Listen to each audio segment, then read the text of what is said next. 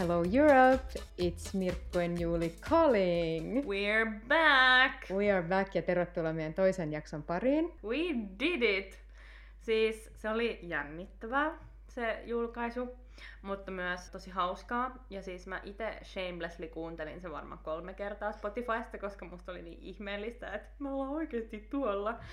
Ja tota, mä oon myös positiivisesti yllättynyt siitä, että moni on oikeasti kuunnellut tämän. Me ollaan innokkaasti seurattu meidän analytiikkaa, että joku on kuunnellut sen tänään. Ja myös meidän Instagramissa on nyt myös yksi fani, josta kumpikaan me ei tiedetä, kuka se on. Shout out, sä tiedät, kuka sä oot. Ja Shout we're out. grateful for you. Terveiset one- sinne. Meidän eka oikea fani, joka ei ole pakotettu seuraamaan tätä hommaa. Kyllä, jep. Ei, mutta oikeasti me ollaan saatu siis tosi hyvää palautetta. Joo, ja siis on ollut yllättynyt, että aika moni on laittanut viestiä, se on ollut tosi ihanaa ja sydäntä Jep. lämmittävää. Ja te olette nyt virallisesti meidän Day Ones faneja, eli me sitten muistellaan teitä, kun me ollaan saatu Euroviisu-finaaliin pressipassit. Sitten kun seuraavan kerran Suomessa järkätään Euroviisut, koska it's going to happen in our lifetime, Kyllä. I'm certain of it. Mm. Ja sitten me tietysti kutsutaan sinne, Yle kutsuu meidät, koska me ollaan niin suuri isu body nimi siinä vaiheessa, että obviously me saadaan oma segmentti YouTubeen, niin sitten me lähdetään teille pressipassit. Ai pressipassit kaikille kuuntelijoille. Joo, koska ne on meidän day one. Se on kyllä totta, se on kyllä totta. Tiedätte, te, te tiedätte, ketä te olette. Mm, VIP-aitioon pääsette kaikki. Kyllä, kyllä. Me ei VIP. oltais täällä ilman teitä. Siis näin on. Näin on. Timantit on ikuisia. Joo, eiköhän tämä ollut tässä. No tosiaan kiitos kovasti, toivottavasti jaksatte kuunnella kans tämän jälkeen meitä. Mutta me saatiin myös jonkun verran teiltä vinkkejä Euroviisubiiseihin, kun tosiaan meillähän oli tämä top 7 lista siinä ekassa jaksossa, ja nyt tota, kysyttiin teiltä, että mitkä olisi teidän top 7 biisejä, niin kerrotko Juuli vähän, mitä, mitä me saatiin? Molitvaa hehkutettiin paljon, Mm. mm. mikä oli mun ykkönen niille, jotka ei muista. Ja, ja se sai the recognition it deserves, koska Molitva on fire. Sitten me vähän kuunneltiin myös semmoisia biisejä, jotka ö, me itse ei tunnettu. Siellä oli Serbialta oli itse paljon, ja Serbia on vitsin kova viisumaa. Jep. Ö, Me kuunneltiin tää Serbia 2012, oli yhden listalla. Mä en Joo. enää muista sen biisin nimeä valitettavasti, mutta me kuunneltiin se. Mm. Ja se oli semmoinen, mitä kumpikaan meistä ei muistanut. Ja me ei ehkä ihan tajuttu sitä. Joo, täällä tätä meidän muistiinpanoissa lukee, että propsit soittimista Siis, se oli, suluissa, vaikkei niitä edes kuulunut. siis joo, me naurat, me nauratti siinä se, että siinä oli semmoinen, joka soitti jotain niin kuin, olisiko se oli jopa ollut klarinetti, että me oltiin Joo, silleen, joo, jee, joo. klarinetti, mutta sitten se oli jotenkin huvittavaa, kun se alkoi soittaa sitä silleen tosi näyttävän näköisesti, vaikka mistään ei siis kuulunut siitä trackilta klarinetin soittoa. Jep. Niin joo, se oli hauska. Ja sitten siinä oli paljon kaiken näköisiä soittimia lavalla, niin semmoisia vähän erikoisempia, Mm. niin se oli kyllä kiva. Ja se oli kyllä omana vuonnaan niin kuin pärjännyt tosi hyvin. Oli ollut top kolmesta jossain, että tykätty selvästi for a reason, mutta me ei ehkä personally jotenkin ihan tajuttu sitä, mutta Joo. mut se on viisujen taikaa, että siellä on jokaiselle jotakin. Juuri näin, mutta sitten siellä oli taas Serbian 2011 biisi, Charoban niminen kappale, josta mä tykkäsin tosi paljon silloin sinä vuonna. Mä itse asiassa olin vähän unohtanut sen kanssa. Siinä on tosi kiva retrofiilis. Ja tota, joo, siis se on sellainen, mitä voi kuunnella aurinkoisena päivänä, kun on kävelemässä. jonnekin. Joo, se oli semmoinen, minkä mä olin kanssa ihan kokonaan unohtanut, mutta Mm. sitten kun mä näin sen, niin mä olin, että ai niin, tää oli tää. Jep. Ja se oli kyllä tosi hyvä. Se on semmoinen, että se alkaa heti soimaan päässä. Jep. Ja siinä oli tosi kiva groove. Ja sitten se semmoinen 60s twiggy-estetiikka oli ihan vitsin kiva. Ja sellaista mm. mä en Mm. muista, että mä en olisi muualla ikinä itse asiassa nähnyt Euroviisuissa niinku semmoista voimakkaan, just semmoista twiggy-mäistä estetiikkaa. Jep. Niin, it was nice. Aika vähän, joo. Sitten siellä oli myös yksi tällainen old school Euroviisu-biisi, Mhm. joka mainittiin Espanjan äh, vuoden 73 Eres tu. Joo, se oli tosi hyvä. Siinä oli, se oli tosi voimakkaasti taas semmoset, no koska se on 70-luvulta, mutta just semmoset 70s vibe, että siinä oli niinku paljon samaa niinku vaikka Abban ja Queenin musiikissa ää, siltä ajalta. Mutta mä en ehkä jotenkin Abba ja Queenia jotenkin osannut ikin niinku yhdistää siihen jotenkin 70-luvun vibeen, mutta jotenkin tossa se silleen hittasi, että vitsi, että et oikeasti niinku sen ajan musiikki oli niinku kauttaaltaan tollasta tai niinku isolta, mm. isolla osalla. Et se oli vähän jotenkin, se tuntui semmoiselta niinku, jotenkin ai- aikansa helmeltä. Se oli kyllä tosi kaunis, kaunis biisi. Joo. Tykkäsin siitä. kiitos, kiitos tosiaan näistä vinkkeistä. Opitaan itsekin aina uutta ja hyvä saada vähän kertausta. Mm-hmm. Mutta sitten tota, ei ole, ei ole ruusu ilman risuja ja myöskään meidän omien virheiden tunnustamista. Seuraavaksi Eli- seuraa siis meidän kakkosjakso. Me ollaan päästy kakkosjakson vasta. Ja tää on jo meidän apology-jakso. Joo, eli we're in our apology era. ja tota, ensinnäkin, ensinnäkin sinä hetkenä, kun me yritettiin säätää tätä meidän ekaa jaksoa tuonne Spotifyhin, niin tota, tulikin ilmi, että on olemassa siis Viisupodi. niminen podi. Ja on itse asiassa kaksikin siis Euroviisu-podcastia vielä, kun me oltiin Joo. siinä. Me tiedettiin, että on olemassa semmoinen UMK-podcast. Se oli Mm. mm. niinku se, mikä me oltiin löydetty ennen tätä. Mutta me oltiin, että ei ole semmoisia yleisiä Euroviisu-podcasteja. Mutta niitä on kaksi.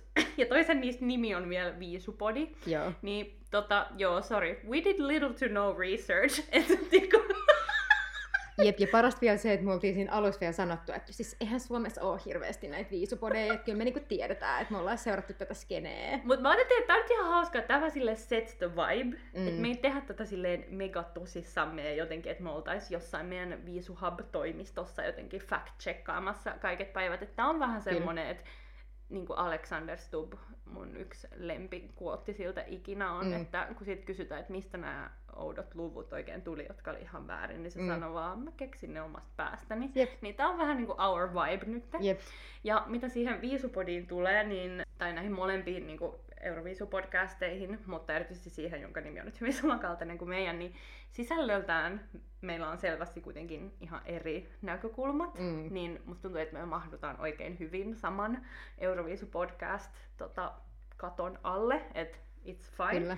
Ja terkkuja teille sinne, jos nyt satutte kuuntelemaan tätä, että we love you ja there's space for everyone. Ja tää ei ollut tahallista tää nimihomma. Mutta me nyt ajateltiin, että me pitäydytään tässä meidän nimessä kuitenkin, koska me tykätään siitä.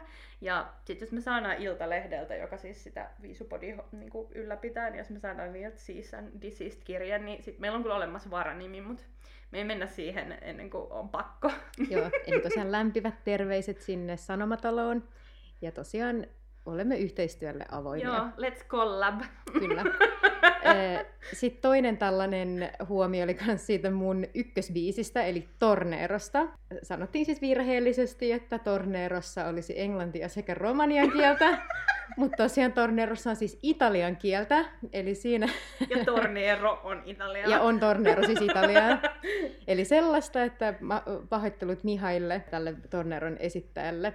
Sitten kans Juuli, sait sanoa sun Joo, faijalta joo, palautetta. isältä terveisiä, että se ei huutanut sitä Hard Rock Hallelujah parvekkeelta vaan kerran, vaan kaksi kertaa, että se huusi sen jo Semarin jälkeen parvekkeelta. Ja sitten se oli silleen, että jos Suomi hoitaa, voittaa, niin mä huudan vielä uudelleen.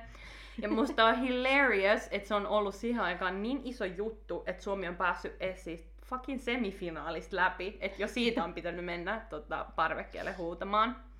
Ja sitten myös mun äidiltä terveiset, että kun mä erehdyin sanoa, että ehkä ei se ole nuoruudessa ihan niin fanaattinen viisufani ollut kuin minä, niin Mm. mm. kyllä on. Ja on VHS-kasetilta katsonut sitten uudestaan menneitä viisuja, että sillä oli niinku semmoinen parinkymmenen vuoden erä varsinkin, kun hän on niinku hyvin, hyvin fanaattinen.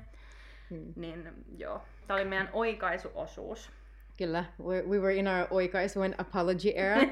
Ai niin, ja sitten vielä Mirkun äh, puoliso Mikki, shoutout, teki ihan sika hyvän tota, meemin tästä meidän äh, ei ole olemassa muita viisupodei kömmähdyksestä, niin me varmaan laitetaan se Instagramiin, koska we are itse ironisia like that and it's all fun and games, niin Kyllä, kyllä. Shoutoutit.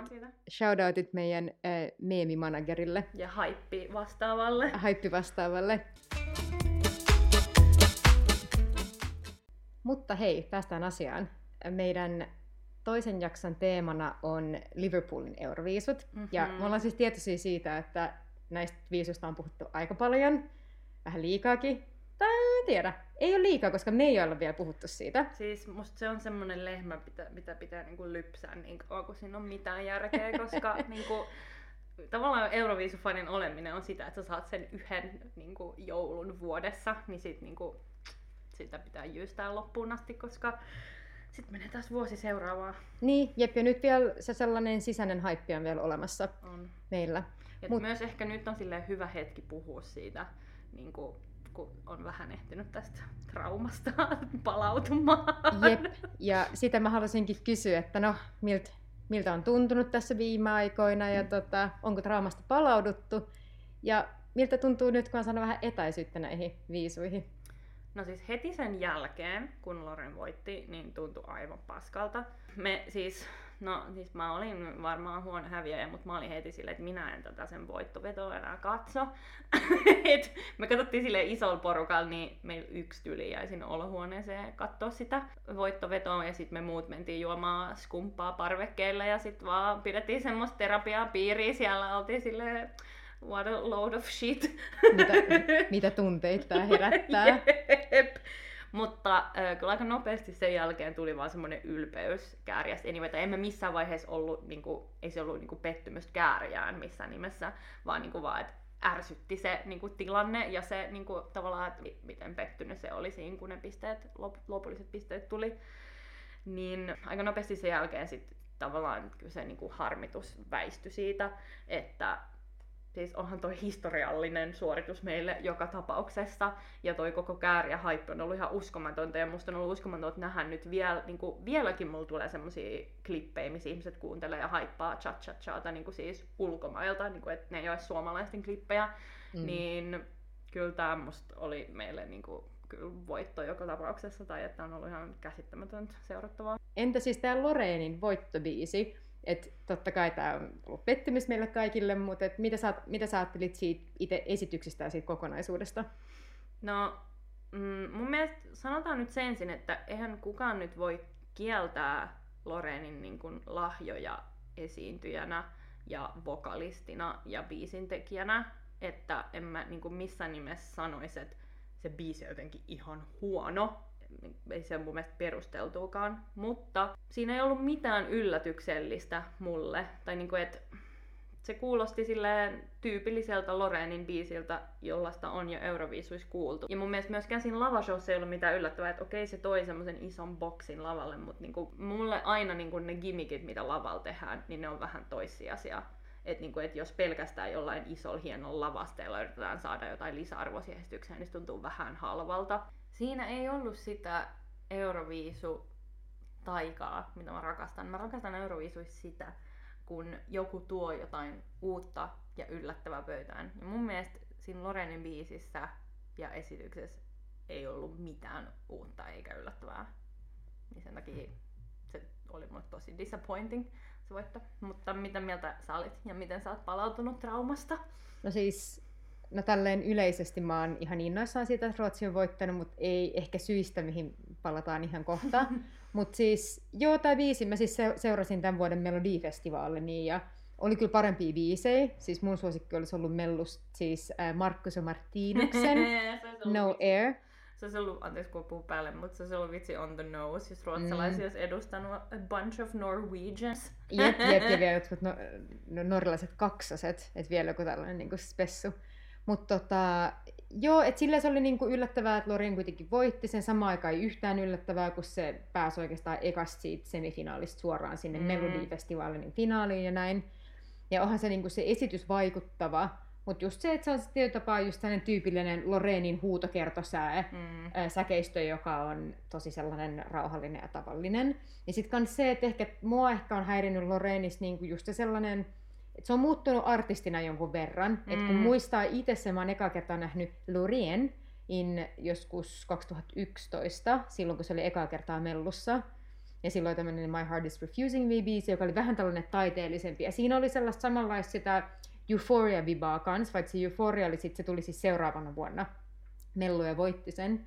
Niin siinä se oli sitten vähän ehkä mainstreamimpi, mutta siinä on sellaista just mm. vähän henkistä fiilistä, mutta nyt tämä tuntuu vähän sellaiset päälle liimatulta ja jotenkin tuntuu, että Lorena oli vähän niin kuin erikseen kaikista muista, että kaikki muut niin hengas yhdessä ja tavallaan bondaili siellä ja muodosti yhtä, ystävyyssuhteita ja fiilisteli siellä yhdessä, mutta sitten Lorena oli vaan siellä jossain, sen jossain joogakuplassa. Joo, siis se Lorenin artistipersona oli muuttunut ihan sikana ja sen takia mä niinku varsinkin ennen viisuja spekuloin paljon sitä, että niinku, vetoako se yleisön enää samalla tavalla. Ja siis eihän se vedonnut, siis sehän sai ihan sikan paljon vähemmän yleisöpisteitä kuin mitä kääriä tai niin kuin mitä se sai silloin 2012. Että jotenkin silloin 2012 se oli, se oli tuntematon, se oli jotenkin uutta se kaikki sille.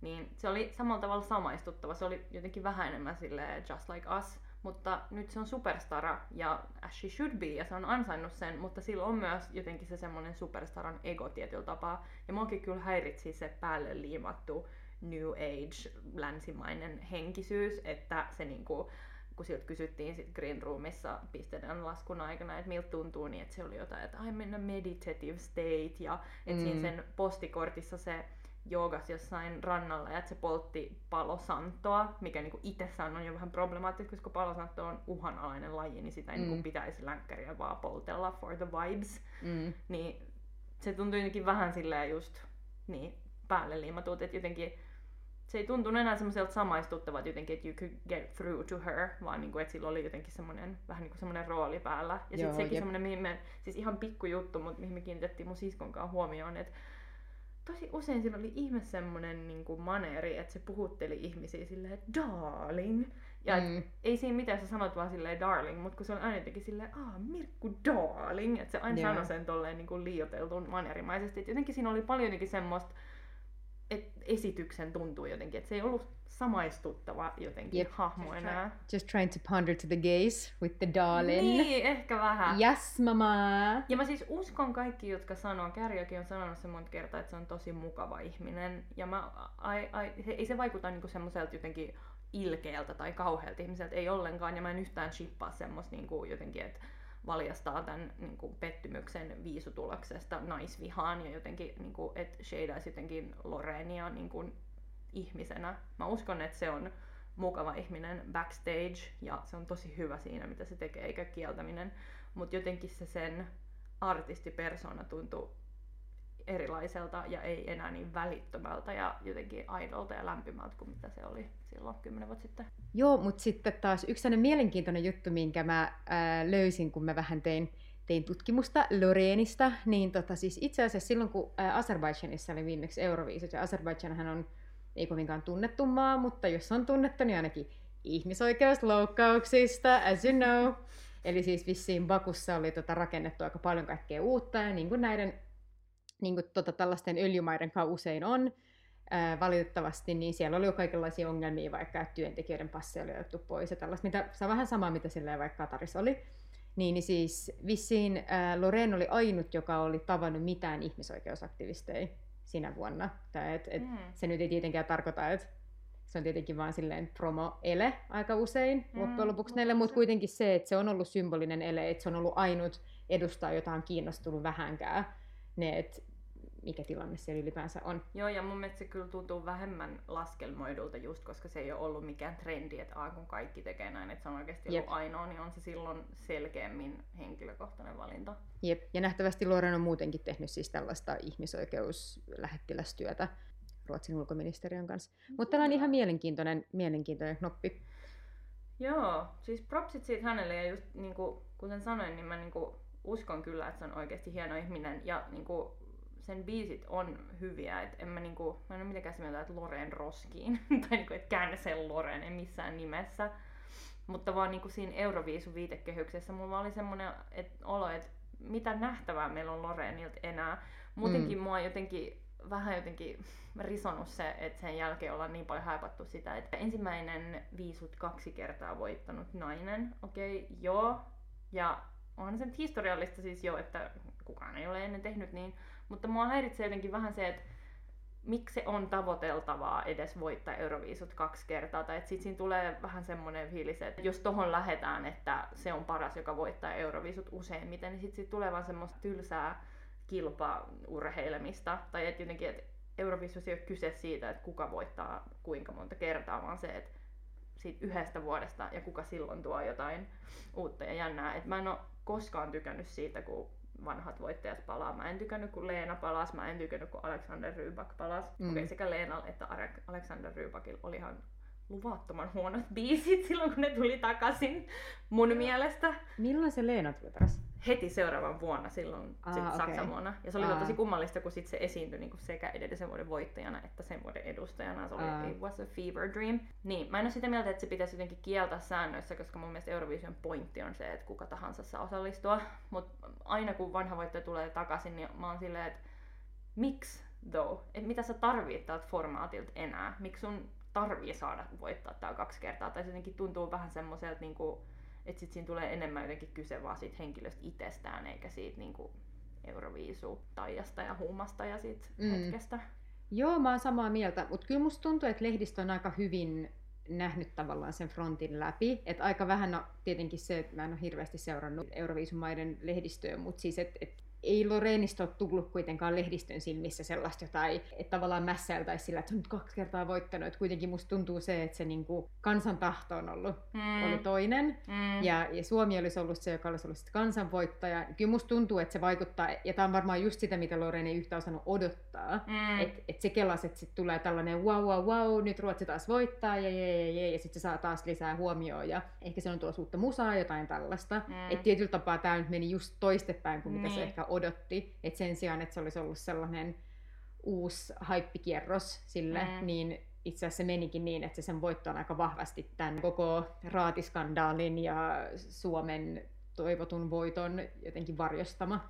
Ja se mun mielestä myös hyvin niin kuin just toi, että se, että ei siitä ole hirveästi oikeastaan ollut mitään missään Lorenin voitossa sen jälkeen, että ne muutamat sille vakkarilehti mm, videoklipit joo, mm. mutta siitä ei ole tullut semmoista mega huumaa jotenkin, että kansa sekoaa ja niin kuin, että se ei ollut niin framilla lehdistössä, niin hyvin kuvastaa sitä, että miten tylsää se on sen, niin kuin, se sen voittaminen. Et ei varmaan kukaan voi sanoa, että oli täysin shokissa, että tämä tuli aivan puun takaa, että se voittaa. Se niin kuin harmitti oli niin kuin siinä, siinä mielessä shokki joo, mutta niin kuin, et olihan se nähtävissä tietyllä tapaa, tai niin kuin, että et kyllä varmaan kaikki on kevään aikana niin kuin considered the possibility, että voi se hyvin voittaakin. Että et se just tekee siitä niin tylsää, että musta Lorenin lähettäminen on vähän sama kuin britit lähettäisi Adeleen, tai että joo voi silleen tehdä, mutta how boring is that, tai niinku, että miksi. Et silloin siitä just tulee semmoinen fiilis, että no lähetetään nyt tää, joka varmasti voittaa, että me voitetaan. Kun mun mielestä Euroviisuis in the end voittaminen ei ole se niinku, sen karnevaalin olennaisin asia. Joo, siis ihan samaa mieltä. Meihän oli tämä meidän Suomen edustajakääriä, josta meillä on hirveästi puhuttu, mutta tota, mitä mieltä luulet sä, että tämä käärien osallistuminen ja tämä koko huuma Euroopan laajuisesti, onko se vaikuttanut jotenkin Suomeen viisumaana tai, tai minkälainen jotenkin legacy jää kääriälle sun mielestä? No, sitä on vaikea sanoa ennen ensi vuoden viisuja ja ensi vuoden UMKta, että jatkuuko tämä huuma vai lässähdetäänkö me. Mutta mun mielestä meillä on niinku kyllä viimeiset kolme vuotta ollut silleen hyvä nousujohtainen käyrä. Et pitkään musta tuntuu, että me oltiin vähän silleen the joke of Eurovision. Että mä en lähetettiin jotain kummallista tai että it was a different type of weird every year, mutta et me ei oltu silleen vakavasti otettava kilpailija, mutta nyt musta tuntuu, että se on vähän muuttunut, että viimeiset kolme vuotta, että meillä on ollut silleen vakavasti otettavaa. Ja musta siis sekin on vaikuttanut, että Euroviisut on kokenut tällaisen brändimuutoksen. Mm-hmm. Tai koko se Mhm. brändi on muuttunut. Et Just esimerkiksi, mitä me aikaisemmin puhuttiin siitä, että jo UMKssakin on paljon kovatasoisempaa Joo. tavaraa. Ei ole vaan niitä sellaisia edustajia, oikeastaan kukaan ei tunne. Ja sitten ehkä yksi tai kaksi sellaista ns. koko kansan tuntemaa Mm. tyyppiä. Et, et tota, et tietenkin niistä biiseistä voi olla mitä mieltä haluaa, mutta et just se, että esimerkiksi joku Robin on ollut Euroviisukarsinnoissa ja ja kaikkea tällaista, että musta on kiva, että, että UMKkin on onnistunut, tai musta tuntuu, että se, ne on vähän siinä matkalla vielä, Mm. mm. että yrittää niinku, tavallaan tehdä siitä jotain Ruotsin mellun ja ehkä Viron estilaulun sekoitusta, tai tavallaan, että se olisi oikeasti uuden Mm. mm. musiikin kilpailu, että se on tavallaan mahdollisuus ihmisille tai artisteille kans Suomen tasolla nousta tunnetuksi, mutta kans se, että sit nousta sit Euroopan tasolla tai kansainvälisellä tasolla, että se ei oikeasti ole vaan sellainen nolokilpailu, minne mennään. Joo, ja musta tuntuu, että artistit on lakannut pelkäämästä sitä, että niille jää se Euroviisuleima. Että jotenkin Jep. pitkään se oli jotenkin semmoinen, että Euroviisuleima on vähän niin kuin Idols-leima, että sit sä oot tuhon tuomittu, että Niin. jos sä oot se Euroviisutyyppi. Mutta nykyään ei enää ole semmoista, vaan että se on oikeasti niin kuin a huge honor mennä Euroviisuihin Jep, ja jep. niin kuin haluttu rooli. Niin mm. Musta tuntuu, että semmoinen Suomen Euroviisu-identiteetti on alkanut sille pikkuhiljaa löytyy ja myös alkanut saavuttaa vähän semmoista uutta niin kuin suosioa Suomessa. Et musta tuntuu, että 2010-luvulla ehkä yleisestikin Euroviisuissa, mutta myös Suomessa oli ehkä vähän semmoinen slump niin kuin mielenkiinnossa. Et nyt viimeisen viiden vuoden aikana niin jotenkin se hype on alkanut taas nousee, which we love to see. Mutta pitäisikö meidän muutama sana tietysti sanoa vielä Suomen kultapojasta, Kääriästä? Joo. Mitä, mitä fiiliksiä jäi Kääriästä? Mitä mieltä sä olit cha cha Alun perin mä en siis ymmärtänyt sitä biisiä ollenkaan. Mä muistan, että sitä vähän niin kuin alettiin haippaa. Ja UMKs mä en oikein ymmärtänyt sitä, mutta musta tuntuu, että tässä oli just se juttu, mistä puhuttiin viime jaksossa. Että sit kun sä näet jotain livenä ja sä näet sen mm. kokonaisuuden, mm. niin sä ymmärrät sen ihan eri tavalla. Sun pitää katsoa se alusta loppuun, että sä Joo. ymmärrät sen. Että sä et voi katsoa mitään silleen klippiä vaikka lopusta tai klippiä alusta. Että sehän tavallaan muuttuu kokonaan se biisi. Kyllähän, siis kyllähän nyt sitä kun katsoi siellä finaalissa, niin miettii, että mitä, että oh my goodness, että tällä me kisataan Loreenia vastaan, mutta tavallaan se on just sitä, mitä, mitä Euroviisut on, että se saa olla vähän tyhmää, vähän sellaista aivotonta ja absurdia ja itseironista. Mun mielestä tässä kaikki tavallaan yhdistyy. Musta oli tosi ihanaa se, että, että Kääri oli kanssa itse mukana tässä. Tai tavallaan, että, että eihän se niinku ollut vakavissaan silleen, että vitsi, tää on niinku my best work and I'm here to slay ja bla bla bla, win ja bla bla bla. Et enemmänkin vaan se, että et, et, et mä tiedän, minkälainen tämä biisi on, ja ei yrittänyt tehdä siitä mitään muuta kuin se oli. Kun sitten taas Lorenil oli niin, että se oli mukamas jotain elämää suurempi kappale, kun oikeasti ne sanat oli aika tyhmiä niin, yksinkertaisia. Niin, oli aika oh, wow, wow, all I want is love, ja oh, you're in my heart like tattoo. Ja angels and violins ja, are ja playing. angels are crying, ja violins are playing, ja että et se vähän niin kuin taas yritti tehdä siitä biisistä jotenkin isompaa ja merkityksellisempää kuin se, mitä se oikeasti oli. Kun sitten taas Kääriel ei se, ei se missään vaiheessa yrittänyt tehdä mitään sellaista, se tuli sellaisena kuin se oli. Ja, ja se oli musta tosi hienoa ja se lavashow oli musta tosi onnistunut. Ja, ja kyllä se Näin. myös, niin kuin mä en missään nimessä sanoisi, että se on, et eihän se nyt vetänyt mitenkään silleen leikkäriksi, että nyt on tämmöinen läppäbiisi, että kyllähän se niin kuin, on se humoristinen se biisi silloin ryyppäämisestä mutta se usko siihen täysillä ja niin kuin delivered, että se niin kuin myös veti sen täysillä. Ja siis mä ymmärrän sen, että että se ei aukesi heti, mutta mä muistan, mä olin tosi jotenkin niin kuin haipeissa vain UMKs, kun niitä tiputettiin niitä biisejä silleen muutaman päivän välein yksi kerrallaan. Ja joka biisin kohdalla mä olin aina niin haippasin sitä sen päivän, mutta sitten kun Kääriän biisi tuli, niin mulla oli heti siitä semmoinen, että tässä se on, tää voittaa tämä Euroviisu-edustaja, koska mun mielestä hmm. siinä oli just se, mitä Euroviisubiisiltä, niin menestyksekkäät Euroviisut vaaditaan.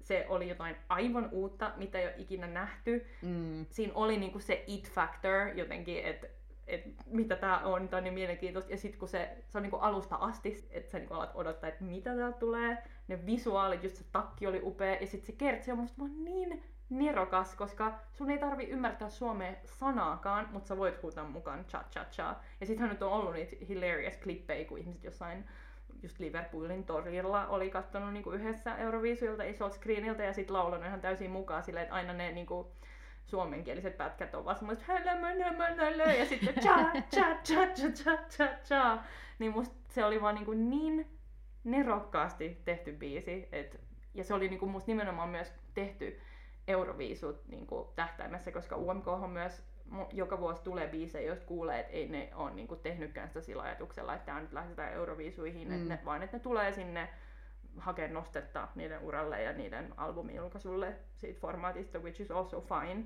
Mutta siinä oli selkeästi semmoinen niinku Euroviisu-pilke silmäkulmassa. Yep. And I loved it. Ja mun mielestä Kääri on myös käsitellyt tosi hyvin tämän kaiken sen jälkeen. Musta oli ihanaa, että se niinku, jotenkin siinä hetkessä, kun ne pisteet tuli, että se jotenkin oli niin niinku, anto, anto itsensä olla vaan sille aidosti pettynyt, että se sille niinku laittoi pään käsiin tai jotain, että se ei niinku yrittänyt olla sille put a brave face on, että ei mun mielestä tarviikaan.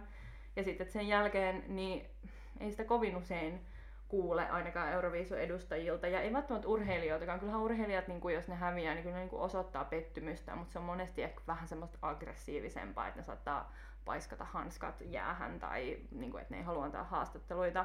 Et mm Kääriällä ei ollut semmoista niinku aggressioa, että vittu mitä paskaa, vaan niinku, että se, kun sieltä kysyttiin, että miltä tuntuu, niin se sanoi, että rehellisesti sanottuna harmittaa ja mä oon niin pahoillani, että mä en voittanut. Ja sitten vaikka viimeksi jos puhuttiin, että on Ludwig oli huono häviäjä, kun se näytti, että sitä harmittaa. Mm. Niin mun mielestä siinä on vissi ero, että se Jon Ludwigin se, että sitä otti päähän, vaikutti sille ylimieliseltä, että miten mä muka en voi voittaa ja että VTF, miten toi muka voitti. Huono häviäminen on sitä, että sä et hyväksy sitä tulosta ja oot niinku aggressive about it. in some way. No ei on Ludwig ollut, mutta sit jotenkin huoku vähän semmonen, että se ei hyväksynyt sitä jotenkin tulosta, mutta kääriä alusta asti on ollut silleen, että säännöt on säännöt, Loreen voitti onnea Loreenille, se ansaitsee sen voiton. Mm. Ja samaan aikaan mua harmittaa, että mä niitä voittanut. Niin kuin, että both can be true at the same time. Että musta suomalaisessa kulttuurissa on ehkä vähän sellaista, että hyvä häviäjä ei ole harmissaan, että hyvä häviäjä vaan niin kuin just puts a brave face on ja on silleen, joo ei mua harmita, että ei tässä mitään. Että mm. musta se oli niin kuin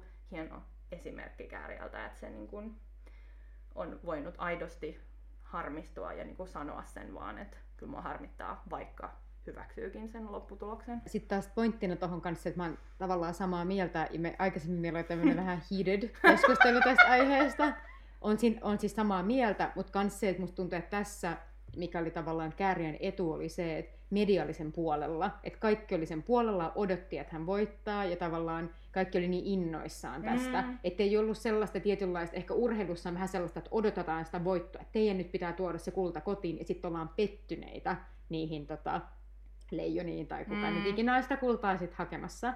Että sitten tässä oli tavallaan se, että suomalainen media oli muutenkin sen puolella, ja just tavallaan se, että, että helposti jotkut urheilijat haluavat ehkä suojella itseään ehkä urheilijoilla on se, että koska sitä kultaa odotetaan niin paljon, niin ne tavallaan niin haluaa suojella itseään siltä, että ne sanoo, että it's okay, it's okay, it's okay, että sitten tavallaan media välttämättä lähde kysyä sen enempää, kun sitten helposti hän halutaan kalastaa sitä, että no miltä nyt tuntuu, kuinka hirveä tämä oli, ja kerro nyt kaikki. Että tavallaan musta tuntuu, että Kääriällä oli vähän niin kuin se sen, se vähän niin kuin ties sen, että jos se vaan sanoo, että se pettyy, niin what's the worst that could happen, että tavallaan se, että tuskin media lähtee mässäilemään sillä, että ah, hän oli ihan huono. Et enemmänkin se on semmoinen, että, sit, että me kaikki vähän niin kuin koettiin se yhdessä. Mutta kyllähän Kääriäskin huomasi sen niissä haastatteluissa, mitä se sanoi, että se niinku monta kertaa sanoi, että anteeksi kun mä en voittanut ja mä tiedän, että mä niinku lähdin tähän kisaan silleen, että mä niinku olin se, että mä aion voittaa ja mä oon pahallani. Että kyllähän siitä huomasi, että sekin niinku tiedosti sen, että samalla tavalla kuin urheilijoihin, niin, no niin siinä oli ladattu sitä odotusta, että mm. se voittaa. Olisi sekin voinut niinku valita sen. Niinku, ja kyllä mä tiedostan, siis kyllä mä uskon, että kyllä varmaan kaikki oikeasti on harmittanut, että se on just sellainen itsesuojelun mekanismi olla sillä, että ei mua harmita. Eihän nyt kukaan ole velkaa tietenkään kellekään mitään, mutta henkilökohtaisesti niin mä kyllä arvostan enemmän sitä, että on niin kuin avoin siitä suomalaisen kulttuurin jotenkin viitekehyksessä, niin se oli mun mielestä raikasta nähtävää, miten se käsitteli tämän, tämän tota, tappionsa. Sitten iso asia viisujen jälkeen on ollut tämä koko jury-problematiikka. Sitä on jo monta vuotta manattu, että juryt pois ja juryt on perseestä. Mitä mieltä saat juryista? Niin, no tässä nyt tavallaan eka kertaa on itselle tullut sellainen tilanne, että, että huomaa oikeasti sen niin kuin eron yleisön ja niiden, niiden raatien välillä. Ja siis tota, mä luin itse asiassa, tai siis en lukenut, vaan katsoin tällaisen videon, mikä oli ihan sika mielenkiintoinen. Me linkataan se tuonne meidän jonnekin paikkoihin. Tällainen kuin The Queer Politics of Eurovision, niin tavallaan, se on tosi, tosi pitkä video, 40 minsaa pitkä, mutta et siellä oli alussa aika hyviä pointteja siitä, että, että vähän niin kuin tutkittiin sitä, että mitkä on ollut ne asiat, mitkä on vienyt siihen, että raadit on otettu esimerkiksi käyttöön. Ja siis on yksi hyvä pointti on se, että kun tähän on ollut sitä varten, että että ei tapahtuisi tästä blokkiäänestämistä, mm. että tavallaan ei äänestettäisi naapurimaita ja muuta. Et se on myös hyviä pointteja esimerkiksi siitä, että, että ensinnäkin tässä voi olla kyse myös siitä, että länsimaat on ollut niitä rikka, rikkaita rahoittajamaita, ja sitten silloin 2000-luvun taitteessa yhtäkkiä olikin tulossa näitä kaikkia uusia postkommunistisia maita, jotka oli osallistumassa Euroviisuihin. Ja yhtä... vuosina 2000-2010 oli tosi monta itä- eurooppalaisvoittajaa. Jep, ja yhtäkkiä tulikin ilmi, että oho, että ihmiset tykkäs niistä, että Viro voitti, Latvia voitti heti sen jälkeen, sitten tuli Ukrainaa. Turkki. Niin, Turkki esimerkiksi. Ja... Suomi periaatteessa menee vähän tänne itäkategoriaan, niin. Kreikka. Niin, jep, Venäjä. Että tavallaan, niin, Venäjä esimerkiksi. Serbia. Jep, niin. Etenkin Serbian voiton jälkeen, olisiko se oli Itävalta, joka sit otti siitä vähän nokkiinsa ja sanoi, että Euroviisut on ihan liian politisoituneita ja näin, ja kun niillä ei mennyt kauhean hyvin. Ja sitten ne palasi seuraavan kerran Euroviisuihin, kun Saksassa järjestettiin viisut. Et siinä mielessä oli ihan, siellä oli hyviä pointteja esimerkiksi vaikka siitä, että etenkin itä-eurooppalaisille se oli sellainen tapa näyttää, että kato, mielt, kattokaa, meiltä tulee tällaista musaa, tällaista, tällaista, tällaista. Se oli niin kuin mahdollisuus näyttää sitä omaa musiikkia, myöskin promoa sitä omaa musiikkia, niin sitten sinne aika monet halus päästäkin. Että sitten sinne lähetettiin ehkä vähän parempia artisteja versus sit jossain Briteissä lähet, lähetettiin jotain läppäjuttuja tai sellaisia ehkä niin vakavia Niin, länsimaat biisejä. on niin kuin 2000-luvun taitteessa varsinkin, niin länsimaat on ehkä ottanut Euroviisut just enemmän vähän silleen vitsin kannalta, että se on vähän semmoinen nolohassu kilpailu, kun taas nämä Itä-blokin maat, jotka niin just neuvostojen jälkeen itsenäistyi ja tuli eka kerta Euroviisuihin, niin taas otti Euroviisut tosi tosi tosissaan ja lähetti sinne Mm. kovia nimiä eikä vaan jotain vitsejä. Niin ja sekin voi olla se, että yhtäkkiä sen länsimaisten pieneen piiriin tulikin uusia tyyppejä. Sitten niiden reaktio oli se, että ah, no itse asiassa you- you're not that cool anyway. Että tavallaan sen sijaan, että sanottaisiin, että oh, welcome to the family, now we're all one, niin sitten yhtäkkiä sille Euroviisusta alkaakin tulla vähän sasi, vähän ei niin legitiimi kilpailu. Ja just vähän semmoinen niin läppäkilpailu ehkä sitten länsimaille. Mutta Niin, se on tää vähän semmoista you can't play with us mentaliteetti jotenkin. Niin. Et, mutta sitten jotenkin sekin, musta toi koko, että Euroviisut on politisoitu, jotenkin semmoinen termi, jota heitellään ihan miten sattuu. Mm. Et ei Serbian voitos ollut mitään poliittista, se oli kirkkaasti paras biisi sinä vuonna. Ja siis sinä, siihen aikaan niin länsimaat lähetti ihan tosi huonoja biisejä systemaattisesti, koska Euro- länsimaat ei ottanut, tai niin kuin Länsi-Euroopan maat, ei Jep. ottanut tosissaan Euroviisuja.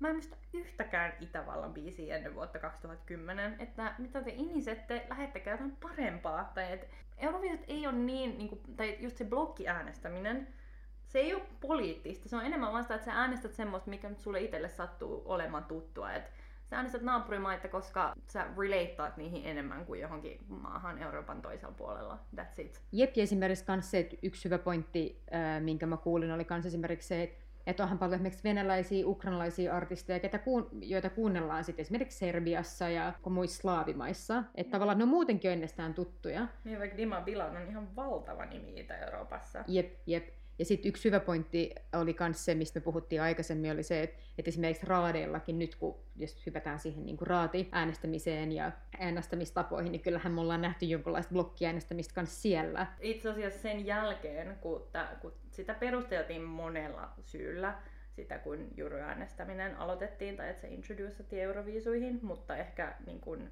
eniten Framilla niistä oli se, että kun liikaa äänestellään nyt näitä naapurimaita, niin nämä juryt on jotenkin objektiivisia, mutta vuosi vuodelta enemmän se käy yhä enemmän niin kuin painfully selväksi, että se on nimenomaan juryt, jotka blokki äänestää ja äänestää naapurimaita, ei televoting. Tänä vuonna siitä oli ihan sikana esimerkkejä, että esimerkiksi San Marino, joka voi äänestää Italiaa, ja siis San Marinon niin kuin, populaatio on niin kuin, majorly italialaista, tai niin kuin, että ni, ne, käytännössä se, että ne äänestää Italiaa on vähän kuin ne äänestäisi itseään, tai että se on kulttuurisesti niin lähellä, mutta Mm. silti se oli San Marinon jury, joka antoi täydet pisteet Italialle, ja taas San Marinon televoting täydet pisteet meni Suomelle.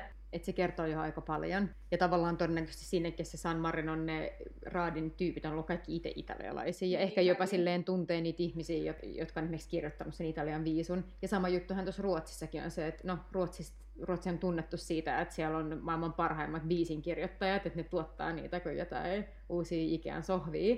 että tavallaan, no mä en nyt tiedä, että ehkä tämä on vähän silleen too deep of a conspiracy, mutta ehkä se, että eri raadeissa voi olla, että, että tunnetaan toisiaan, tunnetaan jotain niin kuin muita biisinkirjoittajia Ruotsista, niin sitten halutaan antaa sit parhaimmat pisteet sille jollekin kaverille, joka on kirjoittanut sen, tai halutaan pysyä, pysyä sille hyvissä väleissä vaikka jonkun toisen biisinkirjoittajan kanssa Ruotsista. Ja siis ylipäätään niin ne raadit on ihan super pieniä, että siinä on joku viisi ihmistä siinä raadissa. Se on ihan super suppea määrä ammattilaisia. Ei ne oo puolueettomia eikä objektiivisia.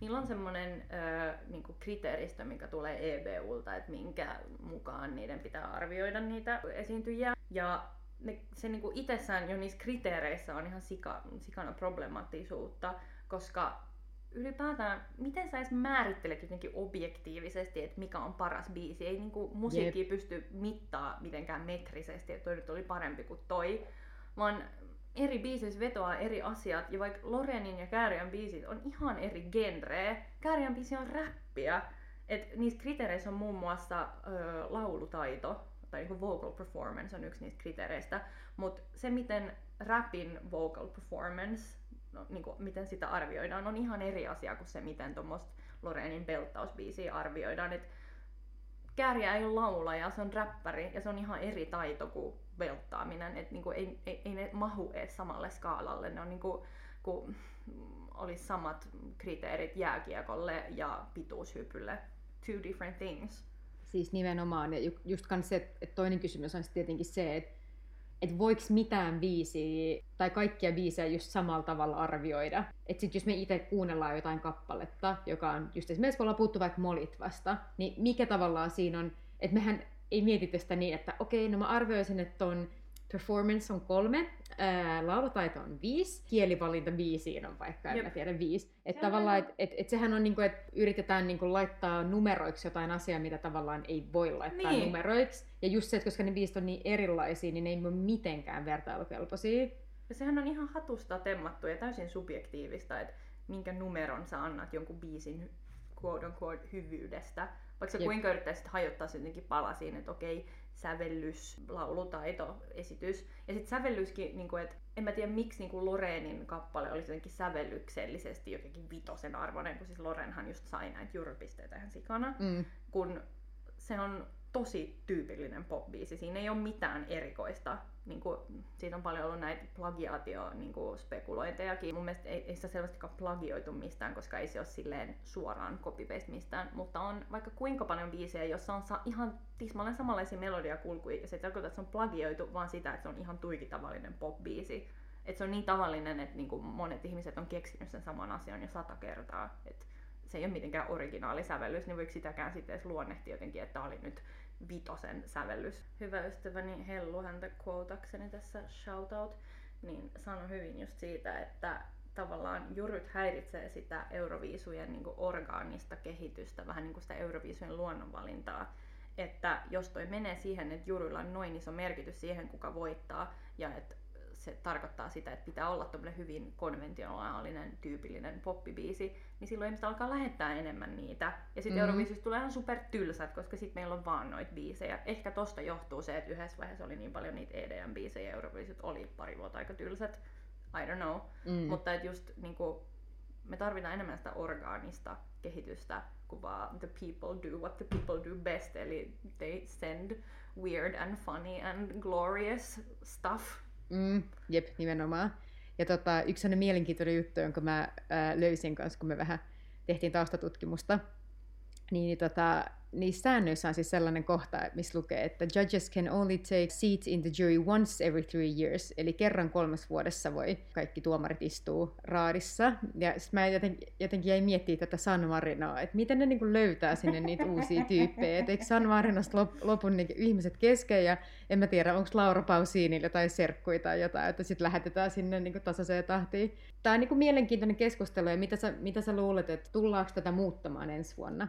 Ja jos niin, miten? No en tiedä vielä ensi vuodesta, mutta mä näin semmoisen klipin, kun siltä Martin Österdal, kun sen nimi nyt on se EBU Chief Daddy.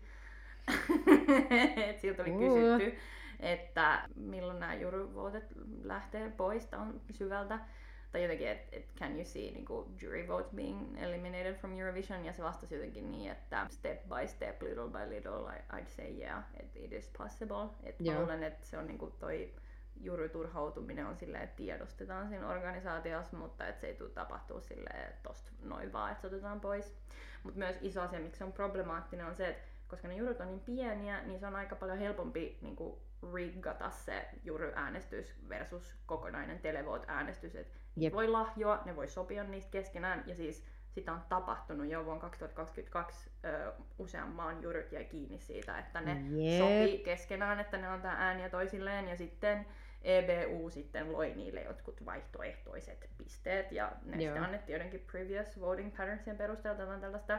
Mutta just toi, että jos tolleen on kerran käynyt jo, niin who's to say kuinka monta kertaa tolle oikeasti on käynyt, että okei okay, tollen ne jäi kiinni, mutta onko se aina jääty kiinni. Että se jurusysteemi kokonaisuudessa on ihan sika paljon epäluotettavampi kuin televoittaus. Joo ja ylipäänsä se, että miksi viidellä ihmisellä per maa on melkein yhtä paljon valtaa kuin jollain miljoonilla. Että mm. tavallaan se, että niillä on niinku ihan valtavasti paljon en, niinku suhteessa enemmän mm. valtaa verrattuna sit yleisöön, yleiseen yleisöön. Plus kans se, että meidän pitää maksaa joka ikisestä äänestä.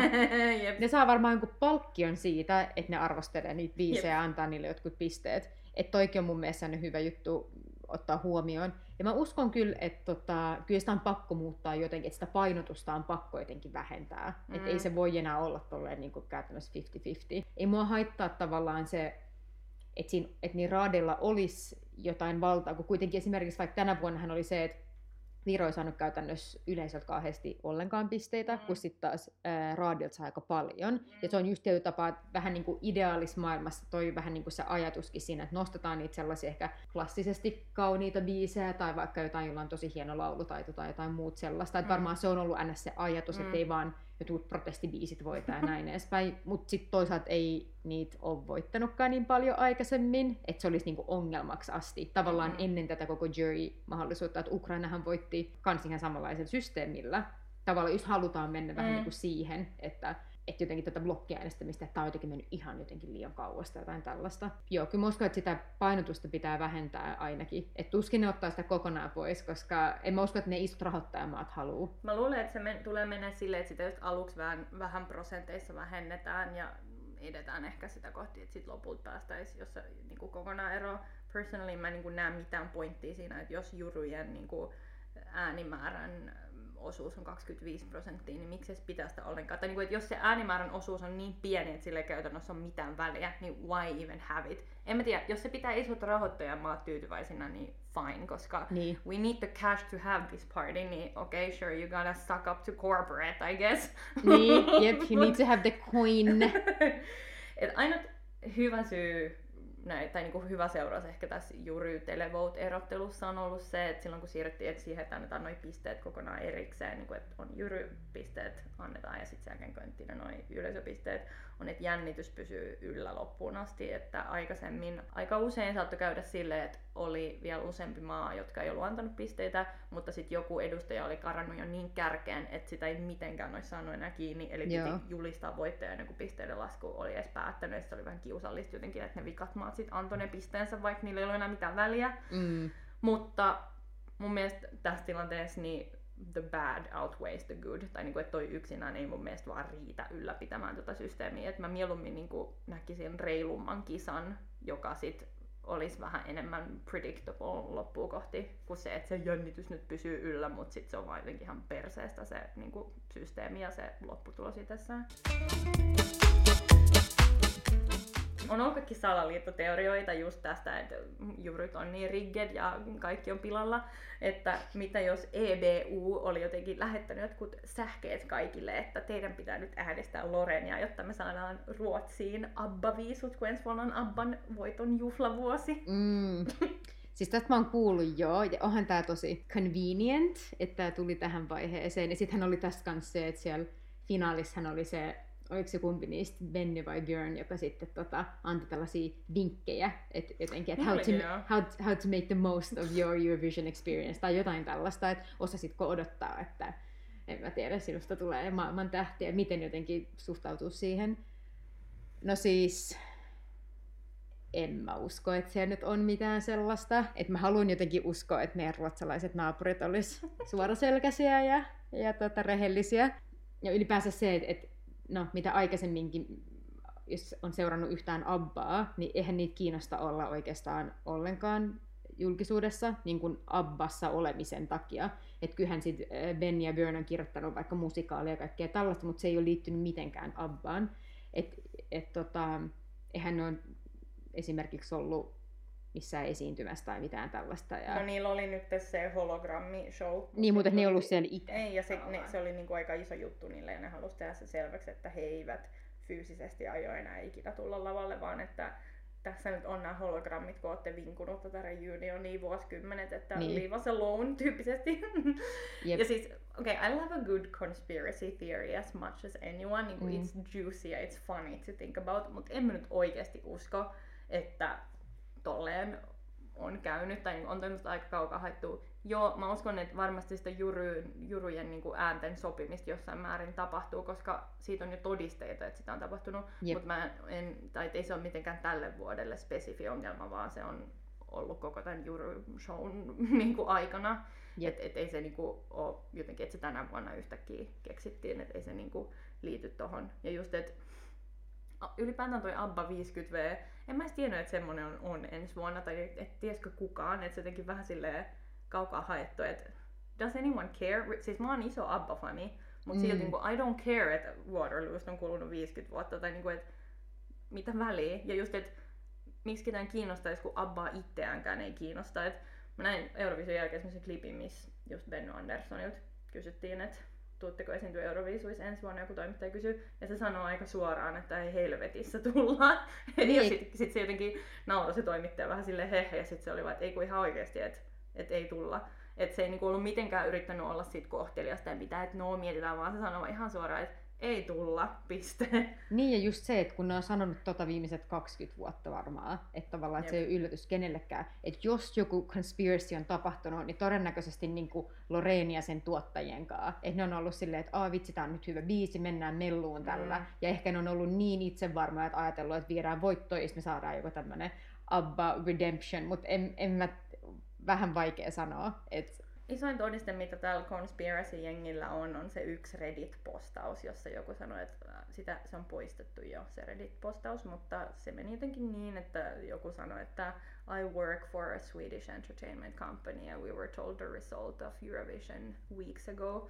Mutta en tiedä, aina kun joku käyttää Reddittiä lähtenä yhtään mihinkään, niin mä oon vähän silleen, että really? Että Reddit on vaan niinku kansainvälinen jodel. Että ihmiset yep. sanoo siellä ihan mitä päähän sattuu, mm, niinku yep. for five minutes of fame. Et se, että joku sanoo siellä jotain doesn't make it even a little bit true. Joo, toi musta kertoo vaan enemmän ihmisten lähdekritiikistä. Että come on, joku, joku yksi Reddit-postaus, niin kuin mistä me puhutaan. Mutta pakko kyllä sanoa, että mä oon kyllä ihan sairaan innoissaan siitä, että Ruotsiin tulee viisut, koska kyllähän Ruotsi osaa tehdä hyvät viisut. Ne osaa järjestää shown. Ja just mitä mä oon puhunut Mellustakin, että jo, jo niin kuin Melodifestivaali on niin upea show, ja mä oon, mä oon ollut aikaisemminkin tosi tyytyväinen Ruotsin vetämiin Euroviisuihin, kun niillä on sellaista itseironiaa ja vaan taitoa järjestää tollasia ja tehdä sit tosi, tosi viihdyttävää. Et tota, mä oon kyllä tosi innoissaan siitä, että mitä, miten ne tota, tarjoaa meille. Ja esimerkiksi mä voin ottaa esimerkin Monssin voiton jälkeen. Mm. Oli se Love Love Peace, se Love, Love, Peace, Peace välinumero oli Chefskis. siis vitsi, että mä oon kyllä siitä innoissaan. Ja ylipäänsä kans se, että joo, että Käärä ei voittanut, me ei saatu niitä viisoja, mutta me saatiin NATO-jäsenyys. let, them, let them have this, okay? Plus ne on muutenkin siinä vähän parempi kuin me. Toki olisin ollut tosi innoissani, jos Suomen olisi tullut viisut. Mä luulen myös, että mun mielestä Suomen viisut oli kyllä tosi hyvät vuonna 2007 ja mä luulen, että we would throw an iconic party. Totta kai ruotsalaisten viisut ja mellut nyt on hienoja ja ne on tosi ruotsalaisia, mutta niinku, musta tuntuu, että ei me, te, me ei tehtäisi ruotsalaisia viisuja, me tehtäisiin suomalaiset viisut, mutta musta tuntuu, että we could deliver too. Mutta me saadaan mm. nyt muutama vuosi aikaa vähän silleen vielä brewaa tätä ja niinku, vähän pallotella konsepteja. Mä, mä sanoin, että me voitetaan meidän, niinku meidän elinaikana vielä, että it's, it's bound to happen.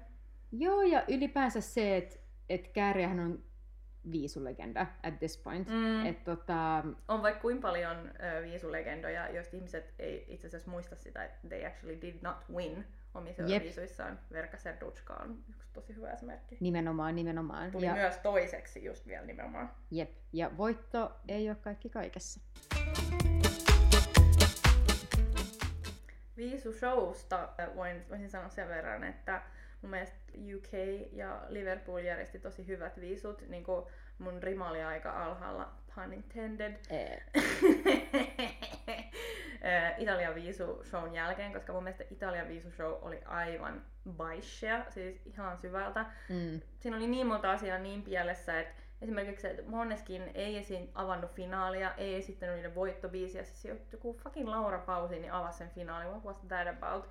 Niin mun mielestä niinku, Liverpool brought back the traditions that need to be a part of Eurovision. Ja musta se Kalush-orkestran avaus, tai ylipäätään se koko avaus, missä oli niitä aikaisempia viisuvoittia, oli ihan sika hieno. Se oli musta vähän liikaa Framil niinku viime vuoden edustajia. Joo, Just, Et siinä oli Mahmoud ja Cornelia ja Se Dadi Freire. Okei, okay, Daddy Freiren osuus oli kyllä tosi hieno, Jep. mutta et mun mielestä siinä olisi, olisi ollut hauskempi, jos siinä olisi nostettu vähän enemmän sille ripotelle niin kuin viime vuosikymmenien voittajia. Se olisi ollut mielenkiintoisempaa, mutta either way se oli musta hauska potpuri.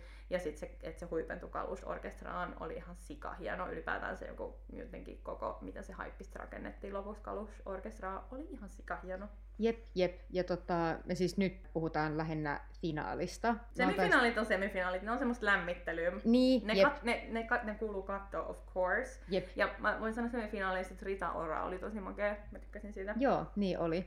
Joo, ja noista väliaikanumeroista, joo, mun mielestä se oli myös outoa, että siellä on tosi paljon niitä edellisten vuosien, tai just näiden ihan viime vuosien Mm. edustajia. Se antoi mulle tosi paljon sellaista, että halutaan jotenkin tarjoa jotain helppoja klippejä TikTokkiin ja tällaisia. Et se oli mun mielestä liikaa jotenkin, että et se oli sellainen niinku jälkiruokatarjoilu just näille uusille faneille, Joo. jotka et ne on niinku ainoa tyypit, ketä ne tietää. Ja sitten ylipäänsä se, että nämä on kuitenkin ennen kaikkea ollut Ukrainan viisut. Et mua ehkä häiritsi vähän se, että sitä Ukrainaa tosi, niin tosiaan näytettiin siellä ja siellä mun mielestä ne postikortit oli tosi kivoja, että siellä oli tavallaan Ukrainan nähtävyys, sitten on Briteistä, sitten on sieltä maasta, joka sitten on esiintymässä seuraavaksi. Mutta kuitenkin se, että mua yllätti, että et se oli tosi britti mun mielestä, että etenkin niissä väliaikashowissa mun mielestä näkyi se, että ensinnäkin minkä takia, tai olisi voinut olla enemmän ukrainalaisia artisteja. Toki siellä oli niitä, että oli tämä Goa oli siellä alussa ja sitten siellä tota, siinä väliaikashowssa oli vaikka tota Verkka Seduchka ja sitten oli tämä Tiina Karolila ja tämä Show Me Your Love. Muistan vaan sen shakeauksen. Oli tosi hyvä, mutta esimerkiksi mä olisin jotenkin toivonut, että olisi enemmänkin tuotu esille sitä Ukrainaa ja ylipäänsä se, että sitten se sellainen yksi kohta, missä näytettiin yleisössä, missä oli näitä ns-paikallisia ukrainalaisia. Se oli vain joku katon rajassa, joka sellainen ihan joku random katsomo. Että ne oli vaan silleen jee, jee, slava Ukraini. Että et tavallaan olisi ollut ehkä kiva, että niitä biisejä olisi ehkä esittänyt kaikki ukrainalaiset, tai että niitä biisejä olisi esittänyt vain ukrainalaiset artistit, että olisi voinut tuoda enemmän esille niitä. Mutta tämä nyt on ehkä vähän tällaista saivartelua jotenkin, se ehkä jäi itse häiritsee.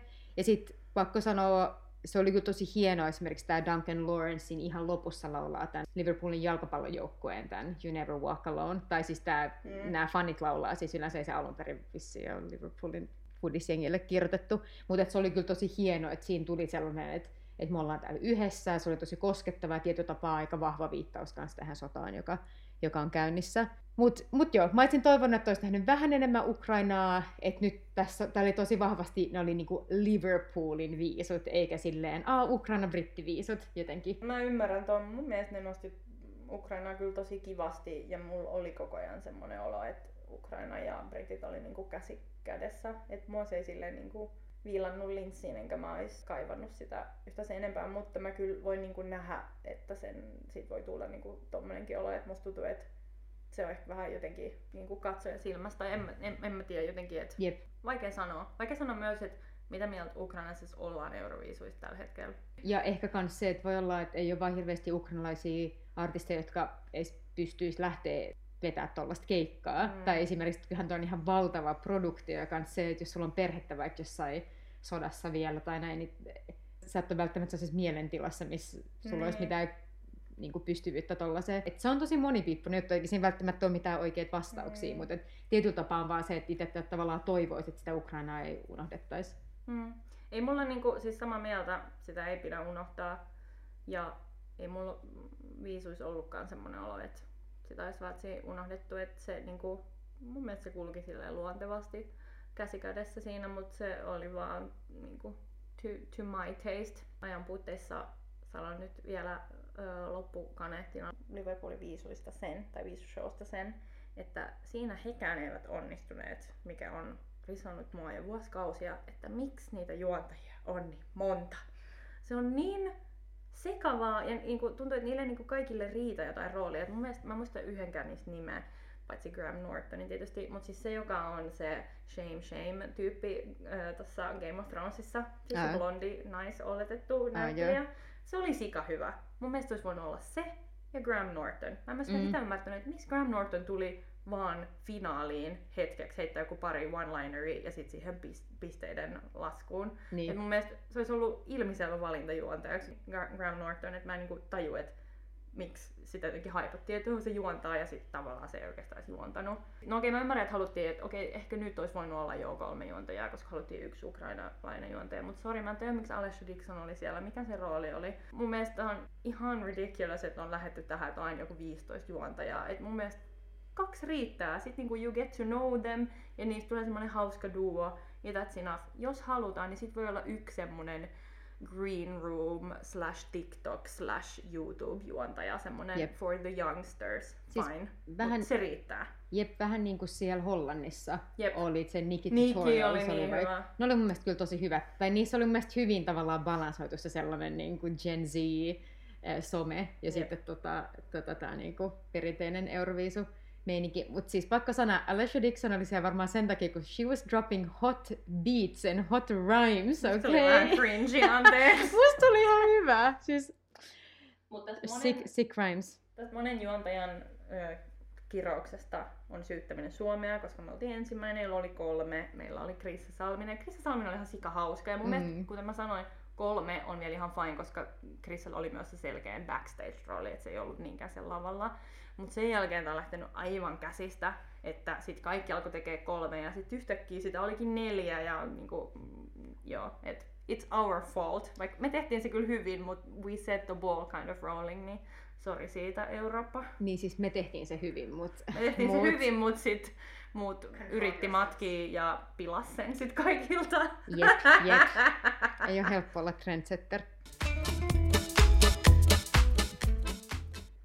Okei, mutta mikä oli sun suosikkibiisi tänä vuonna? Mä oon tehnyt tällaisen listan Oho. ää, suosikkibiiseistä ja siis on ollut tosi paljon suosikkeja. No okei, niin kuin Suomen lisäksi. Mä kyllä tykkäsin Tsekistä tosi paljon. Mm. Ja sitten tota, Italia oli kans upea. Mä oon ehkä vasta myöhemmin viisojen jälkeen alkanut kuuntelemaan sitä Italiaa, mutta se on vaan niinku uskomaton, että jokainen liveveto on niinku melkeinpä jotenkin identtinen. Tai siis siinä mielessä, että se, se on vaan tavallaan tasasta laatua ja jotenkin tosi sellainen niinku hyvällä tavalla italialainen. Joo, ja musta se oli hirveän sympaattinen se esiintyjä. Musta oli ihana, kun se liikuttu siinä lopussa. Jep, siis se oli just tosi toi. jotenkin heartfelt. Musta Jep. oli myös läppä, että silläkin oli niitä trampoliinityyppejä. Kela, jos me oltais lähetetty Robin ja sitten olisi ollut kaksi tuommoista trampoliininumeroa, se olisi ollut hilarious. Siis mä en edes huomannut niitä, mä en edes huomannut. Ja se Tsekki oli hyvä, mäkin tykkäsin Tsekistä. Ää, Musta oli kiva, että siinä oli semmoinen empowerment vibe. Ja mä tykkäsin niiden visuaaleista. Musta se biisi vaan vähän lässähti livenä. Tai jotenkin se, mä tykkäsin siitä niinku harmonian voimakkuudesta ja niinku Mm. miten niiden äänet blendaantui siinä. Niinku studioversio oli ihan sikana. Et musta se ei ehkä vaan onnistunut jotenkin ihan yhtä saumattomasti livenä. Musta tuntuu, että aika monilla oli tota samaa ongelmaa, että harmoniat ei oikein mennyt ihan nappiin. Mm. Et, et ei se ei ollut vaan niinku Tsekin juttu, mutta Tsekillä on mun mielestä vaan tosi hieno se koko kokonaisuus, se niiden asut, ne letit. Ja se on sellainen yksi Mm. tosi upea kohta, missä ne on kaikki ihan tavallaan paikallaan. Ja sitten ne kaikki tavallaan hypähtää sellaiseen Jep. rinkiin. Se, se oli kyllä makea. Et se on tosi upea. Mulla tuli jotenkin, mä jotenkin aina liikutuin aina kun mä Mm. näin sen, kun sä, et, ei vitsi, että niillä on semmoinen jotenkin, että ne tekee yhdessä sen yhteismeininki. Mutta sitten toinen mun mielestä, mistä mä tykkäsin tosi paljon, joka tavallaan grew on me, oli se Moldovan toxic yoga äijä. Se saada sanada, Musta se oli jotenkin tosi.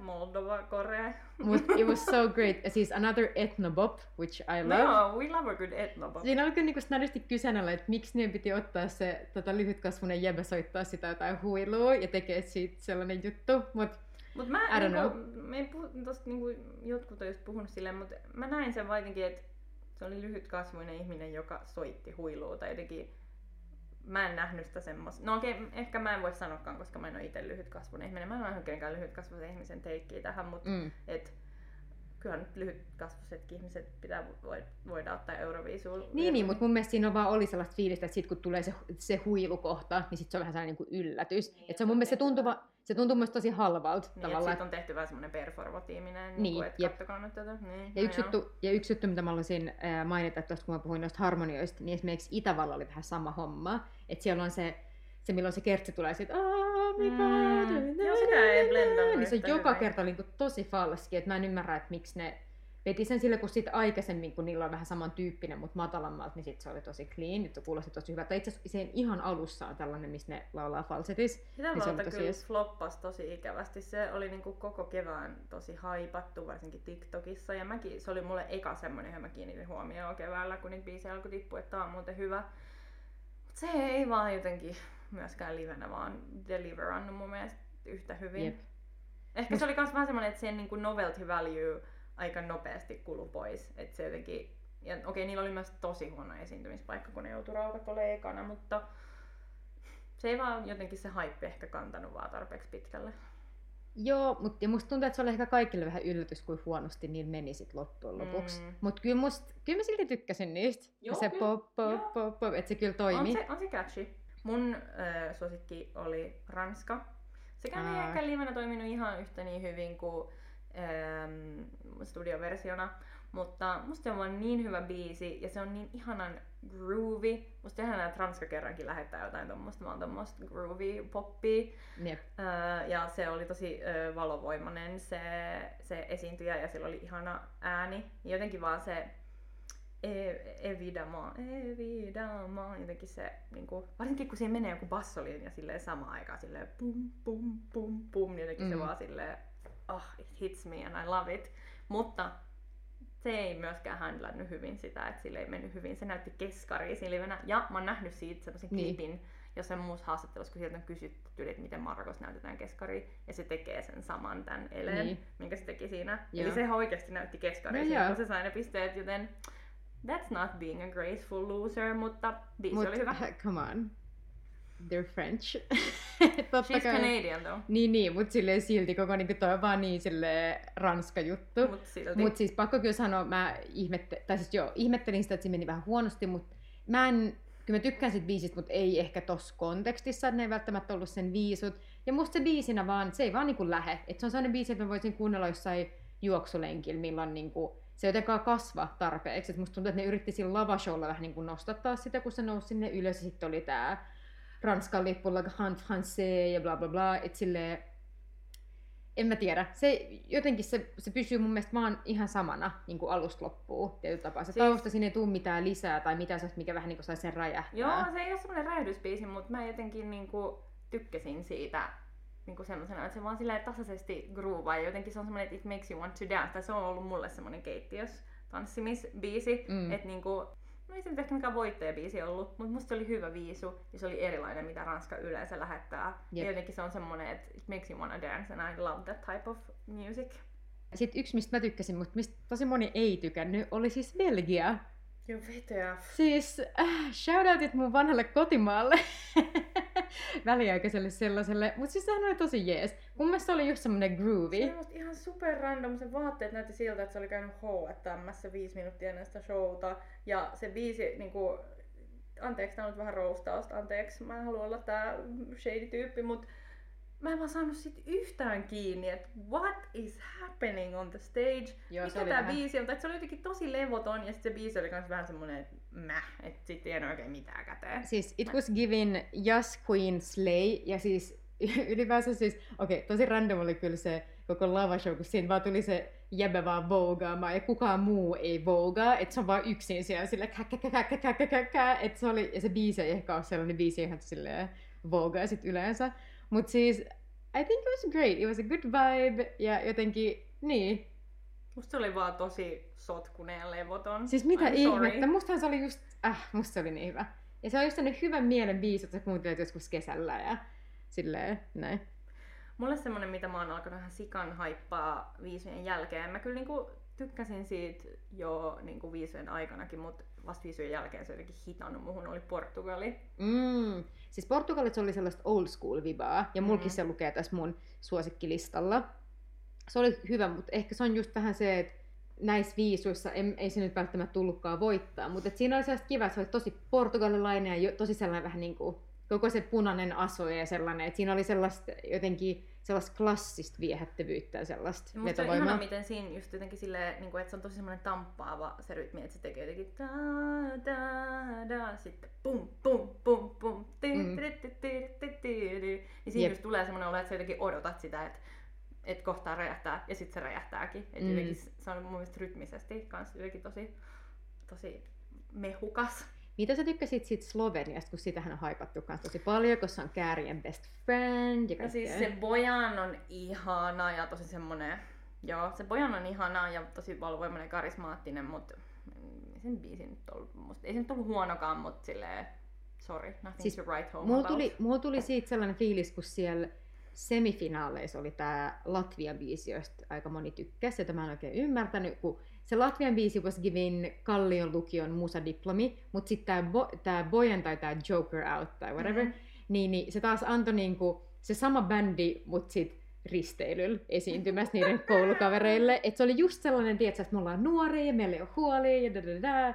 Että tota, just sellainen, mitä, kyllä se soi mun päässä vieläkin välillä. Ja se oli Mm. tosi lämmin, jotenkin lämmin henkinen ja, Mm. ja just etenkin se, että tiesi, että ne oli silleen best friends Kääriän kanssa. Ja Mm. nähtävästi se oli just käynyt Suomessa kanssa ja kaikkea tällaista. Mutta siis se oli musta ihan silleen jees, mutta ei Mm. todellakaan mikään sellainen, että voittobiisi tai top 5 biisi tai mitään sellaista. Ihan, Ää, ihan jees sums it up pretty well mulle. joo, mutta se on sellainen, sellainen just sellainen kiva, mitä sä kuuntelit jossain terassilla kesällä, Mm, sen joo. tyyppinen. Mutta siis tää on unpopular opinion, mutta äh, yksi mun lemppareista oli kyllä Albania, ja Albanian tää koko silleen Muslim family wedding extravaganza, siis se oli mun niin ihanaa. Sä oot kyllä Albanian uskollisin fani, musta tuntuu, Kyllä. että joka vuosi Albania on sun suosikeissa. Kun niillä on sellaista passion, sellaista intohimoa. Mutta Albaniassa oli hauskaa se, että se, niillä oli se koko perhe siellä lavalla, mutta sit biisistä ei kyllä jäänyt mulle mitään käteen, en muista edes miten se menee. Nyt kun mä pitäisi laulaa, niin en kyllä muista, mutta sitten kun mä kuulen sen, niin girl, Siis mulle lähtee. semmonen, mikä yllätti, että se jäi niin totaalisen hännille, oli Espanja, ja mä tiedän, että sä tykännyt siitä, Joo. mutta se oli, tosi, se oli ennakkosuosikki, sitä haipattiin tosi paljon keväällä, Joo. niin se oli siinä mielessä yllättävää. Ja musta se oli niin make, se koko se lavashowsin alus, kun oli ne hapsut, ja Jep. musta jotenkin se niin kun, siinä oli semmoista kansanlaulumaisuutta myös, ja jotenkin se oli kans tosi uutta, tosi erilaista, se mm. laulu tosi upeasti. Se oli musta maaginen, mä taisin äänestääkin sitä, mutta se oli tosi... Niin joo, Espa- es- Espanjasta mä tykkäsin ja siinä oli sitä semmoista Euroviisutaikaa That I Love, mutta se nyt ilmeisesti olin sitten vain minä, joka oli sitä mieltä, kun tai ehkä se vähän sitten hukkuu muiden maiden jalkoihin tai jotain, en tiedä, mutta... Joo, se oli ehkä semmoinen taidepläjäys, mitä ei välttämättä, se ei erottunut silleen hyvällä tavalla tänä vuonna. Ja joo, mä, siis, mä, katoin, sit, mä katoin sitä kans nyt uusiksi tänään. Joo, se on just sellainen, mitä mä voisin kuunnella jossain flamenco-festivaaleilla. Tiedätkö, että sit siinä niinku tilassa ja saat jotenkin ne harmoniat kaikki iskee, että sit se olisi tosi jees, mutta en mä tiedä, jotenkaan mä en ollut siinä mielentilassa. Mutta sitten yksi asia, mistä mä halusin kysyä sulta oli, että no mitä mieltä sä sitten olit tästä Norjasta? Sehän oli tosi iso Aa. ennakkosuosikki. Siis äh, musta ensinnäkin se on hyvä esimerkki siitä, että toi koko juru-homma on ihan ridiculous, koska miksi se sai niin huonot jurypisteet? Niin kuin miten kukaan juru voi olla sitä mieltä, että se biisi muka ei jotenkin, tai niin kuin, että olihan se nyt sävellyksellisesti mielenkiintoinen, olihan Jep. siinä nyt mielenkiintoiset sanat, ja se lauloi hyvin livenä, ja se show oli hyvin mietitty, niin what's there not to love niin kuin näiden jurykriteerien näkökulmasta, Jep. it doesn't make any sense, mutta siis henkilökohtaisesti, siis kyse on hyvä, hyvä biisi, mm. ja sillä ansaitsee paikkansa mun Euroviisu Spotify-listalla, joka täyttyy joka vuosi aina uusista biiseistä, niin kuin, että ansaitsee paikkansa siellä, sure, mutta mulle se oli vähän liian TikTok-korea, jotenkin niin kuin cater to that audience, että se oli jotenkin tarkoitettu semmoiseksi viraalibiisiksi, ja se jotenkin vähän silleen rubbed me the wrong way, että it got a bit irritating after a while. Siis musta tämä Norjan biisi oli sellainen, jos laitat johonkin musa AIhin, että äh, no, pop song with Viking vibes. Että tää oli mun mielestä todella sellainen jotenkin koneella tehdyn kuulon ja tosi sellainen niinku, siinä on mun mielestä mitään omaperäistä Ja tietyllä sitä, tapaa. mä, sitä mä tarkoitan sillä TikTok-koreelle, että musta koko toi jotenkin Sailing the North and Southern Seas vibe Joo. jotenkin tosi sille TikTok-laini. Et TikTokissa Joo. on esimerkiksi viimeisen vuoden aikana paljon trendannut just jotain vanhoja merimieslauluja, että onpa se jotenkin niinku fiilattu tota vibeen. Jotenkin Mm. heti kun mä kuulin sen, niin mä olin silleen, aa, tää on nyt tätä Joo. korea, tätä merimies korea jotenkin, tai viking korea. Se jotenkin, niin, se tuntui vähän semmoiselta TikTok-biisiltä, vähän samalla tavalla kuin, no okei, ei niin pahasti, mutta kun viime vuonna oli se Snap-biisi, Joo, jep. ja mä en voi ymmärtää, miten se trendasi TikTokissa, niin luin anteeksi, mutta se oli musta niin huono. Jos joku osaa selittää, että miksi se on niin suosittu biisi, slaidatkaa meidän DM tai lähettäkää meille sähköposti, koska I need to know this, koska tää on kans yksi näistä maailman ihmeistä, mä en vaan ymmärrä. Mutta oli mun mielestä toi siis um, Queen of the Kings, siis parempi biisi kuin Snap, tai siis tota Jep. biisiä mä voisin kuunnella välillä. Sitä Snappia en kuuntele ikinä, ei- jep. Ugh, ei kiitti. Mutta joo, siinä oli vähän jotenkin semmonen TikTok-viraali. Tiedätkö, jos, jos biisi kuulostaa siltä, että se on tehty silleen niin kuin viewsin kiilto silmissä, tai jotenkin Jep. semmoinen viraali sensaation hakuisuus mielessä, niin sit Joo. se vähän jotenkin sille hiertää. Joo, jep, jep. Ja joo, mua hiersi kans vähän se, että se live ei ollut musta niin hyvä. Tai että se, se jotenkin laulu ei ollut, se oli aika silleen shaky. Oliko sulla vielä jotain sellaisia biisejä, mistä tuntuu, että sä oot oikein saanut kiinni? Israel. Mä haluaisin just kysyä tästä. Siis se lava show siis joo, oli on point, oli se dance break niin kuin sille hieno, mutta musta se, se kyllä vähän kummallista, että sit se sen klippi, mikä näytettiin niissä koosteissa, Mm. oli vaan se dance break. You wanna ei, see me dance? ei ollenkaan sitä laulua, tai niinku, että et jos toi on niinku the best, jos se niinku, kuitenkin it's a song contest, että jos Jep. se niinku paras klippi, mikä siitä sun esityksestä on, on se ainut kohta, missä et laula, niin what? Se Niin. lauloi kyllä livenä tosi hyvin ja Jep. tosi puhtaasti, Joo. siitä propsit sille, mutta siinä biisissä itsessään ei oikein ollut mitään järkeä. Ensinnäkin Unicorn on musta ihan hirveä tagline. Mm. What? Jotenkin vaan siis tosi kornia. Mm. Ja sitten myös se, siis se on tavallaan rytmisesti ja silleen biisin kirjoituksellisesti hieno, paik- hieno paikka se It's gonna be phenomen, phenomen, phenomenal. Jep. Joo. Mut sit sen jälkeen tulee feminin, feminin, femininal. Joo, jep, where What's- is this, where what- is this in the dictionary? Mi- mikä, mitä tarkoittaa femininal? Jep. What? Mut siis, okei, okay, mulla kannattaa, että mä olin aluksi, kun se tuli, niin mä näin just vaan sen klipin, missä se möyri siellä lattialla sen jalat levällä ja näin. Mä olin vaan, että Israel, muzzle top girl, mut siis tota, kyllä mitä enemmän mä katsoin sitä, niin onhan se vitun slay. Siis, että ylipäänsä se, että laulaa ihan sairaan hyvin, tolleen tosi vaativa dance break, ja samaan aikaan silleen näyttää tosi freshiltä koko sen ajan.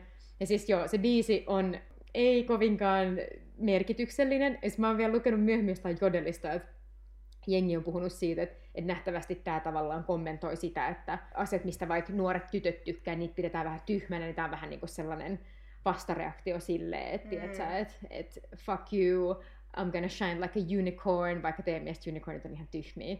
Et sitä, point. et sitä voi niinku lukea mitä haluaa, ja ehkä tämä on just vähän se, että mulla on itse vaan vähän, vähän naisvihamielisiä, kun mulla on se, että ah, no mikä unicorn, mutta tietenkin se ei tuu niin selkeästi ilmi, koska se ei ole niin, siinä biisissä tavallaan se tanssi ja koreografiahan on se, se pääfokus, että ne sanat jää vähän silleen Ja kun se, taka-alalle. ja kuitenkin se koko unicorn tuntuu aika sille irralliselta. Et se Jep. kuulosti siltä, että siihen on nyt haluttu joku sana, joka jää mieleen ja what makes a good title. Sitä mm. Mun aika usein nykyään biiseissä tehdään, että valitaan joku ihan super random ja corny tagline, No jep, vaan siksi, että it sounds edgy niin, as niin. a name for a song. Niin.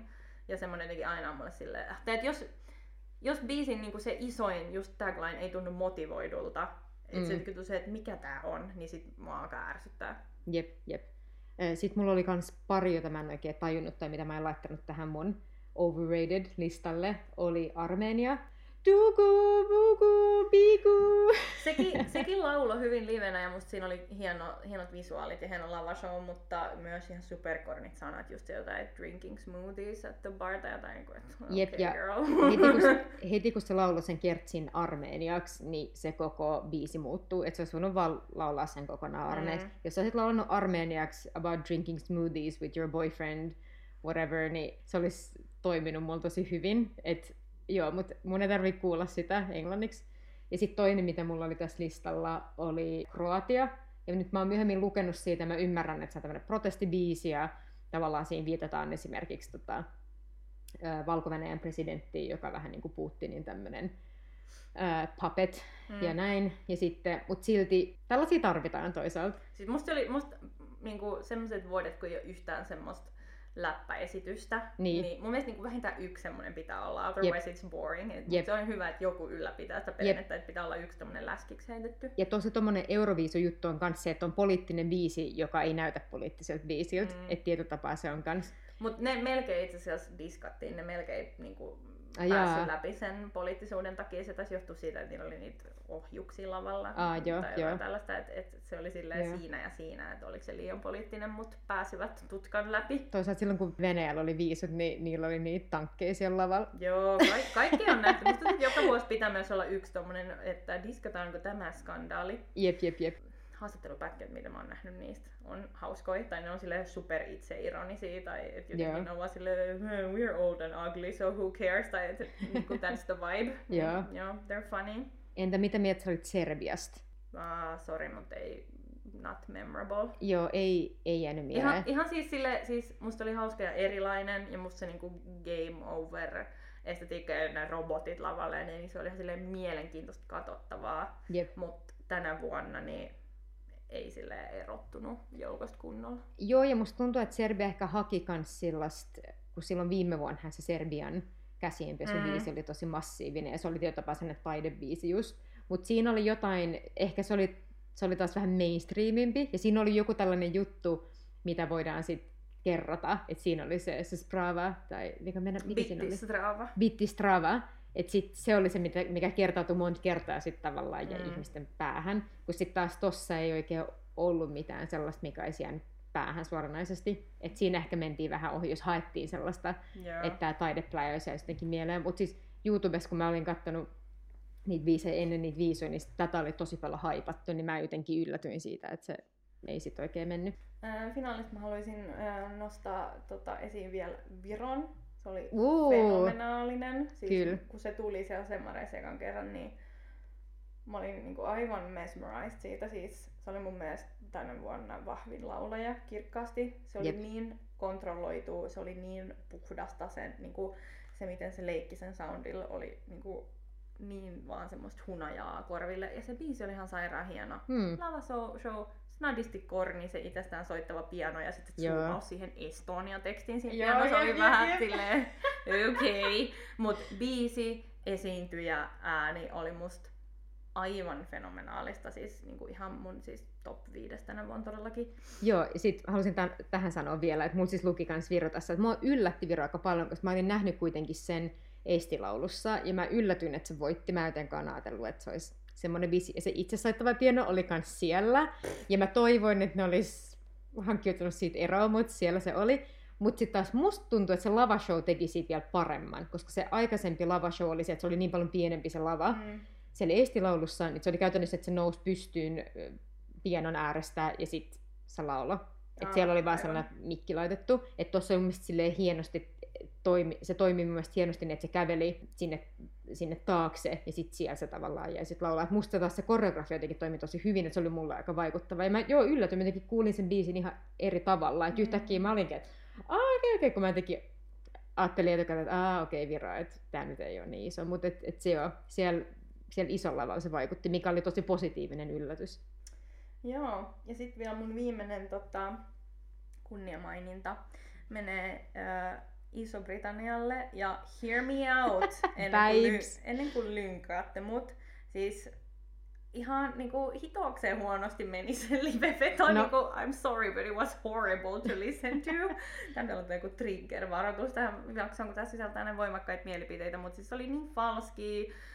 Se, se, niinku, se ei vaan onnistunut, sori, mutta kaikki päivät ei sun päiviä. Jep. Mut sen jälkeen, kun mä oon kuunnellut sitä biisiä, niin se freaking bop oikeesti. Siitä tulee mun Mm. mm. semmonen kesäbiisi, mitä mä kuuntelen, kun mä sippailen drinkkiä laiturilla. Niinku, ja mä myös, musta se on niinku, mä inhoon biisejä, jotka on silleen, oh mä oon niin meta, että mä kirjoitan biisin biisin kirjoittamisesta. Jep. It's been done a thousand times ja it's not Mm. original, it's fucking boring, niinku no one cares. Jep. Mutta siinä itse asiassa niinku, se enimmäkseen ei itse asiassa edes oo siitä, että noi tehdään biisi, Mm. vaan musta siinä on hauska, se niinku eka kertsissä sanoo sitä, että et, a, et kun sä niinku lähit, että kun mm. Sä jätit mut ja olit silleen, oh, I gotta work on my mental health, Joo. niin sä et maininnut sitä, että sä petit mua ja että niinku, et you Niin. were a fucking douchey boyfriend tai Niin. girlfriend, en tiedä kummat siinä laulat, lauletaan.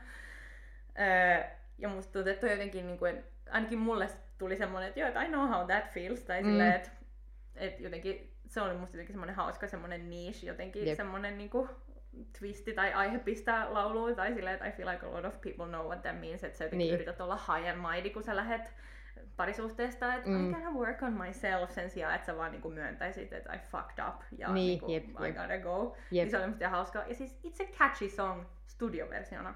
Mm. I like it. Joo, I'm sorry babes, it wasn't your day. Et, joo, siis ei, sorry, ei kyllä iskenyt. Mut they, they tried. They tried.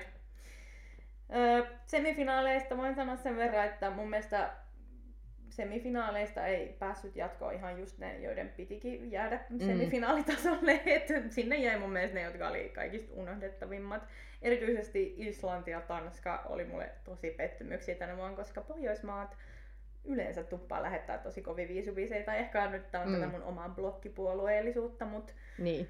jotenkin ne oli ihan tosi jotenkin blah, molempien maiden biisit. Siis oli mä olin, siitä. Mä olin merkannut tähän mun muistiinpanoihin, että mä taas yllätyin, että Islanti ei päässyt, kun siellä oli tää tämmönen power, tää crossfit muijalla oli niin paljon energiaa, että se olisi voinut vetää toisen toisen shown tuohon Se perään. oli jotenkin tosi sotkunen ja mitä sanomatta Joo, aikaa. Että et- tavallaan se biisi oli jotenkin silleen, että what's happening, mutta sitten myös lavalla ei tapahtunut yhtään mitään. Joo, että se oli just vähän se, että kun sulla on semmoinen niinku yliaktiivinen lapsi, jonka pitää vaan saada pomppia ja heiluttaa käsiä ja kaikkea, ja sit, sit se vaan yrittää laulaa samalla. Että just niinku, että et chill, niinku istu alas, oh my god, Mm. mitä sä, kerro mitä sulla on sanottavan. Että se oli joku tosi sellaista, niinku, että okei, okay, sit mä, sit mä heilutan kättä, ja sit mä teen tällaisen pompun, ja sit mä sanon pa, pa, pa, pau, et jotenkin, että oh my god, joo. It was very hectic. Mutta mä olin tosi yllättynyt siitä. Mutta sitten taas, mitä mä olisin itse toivonut, että olisi päässyt ää, finaaliin, niin mä olisin kyllä toivonut, että Malta olisi päässyt.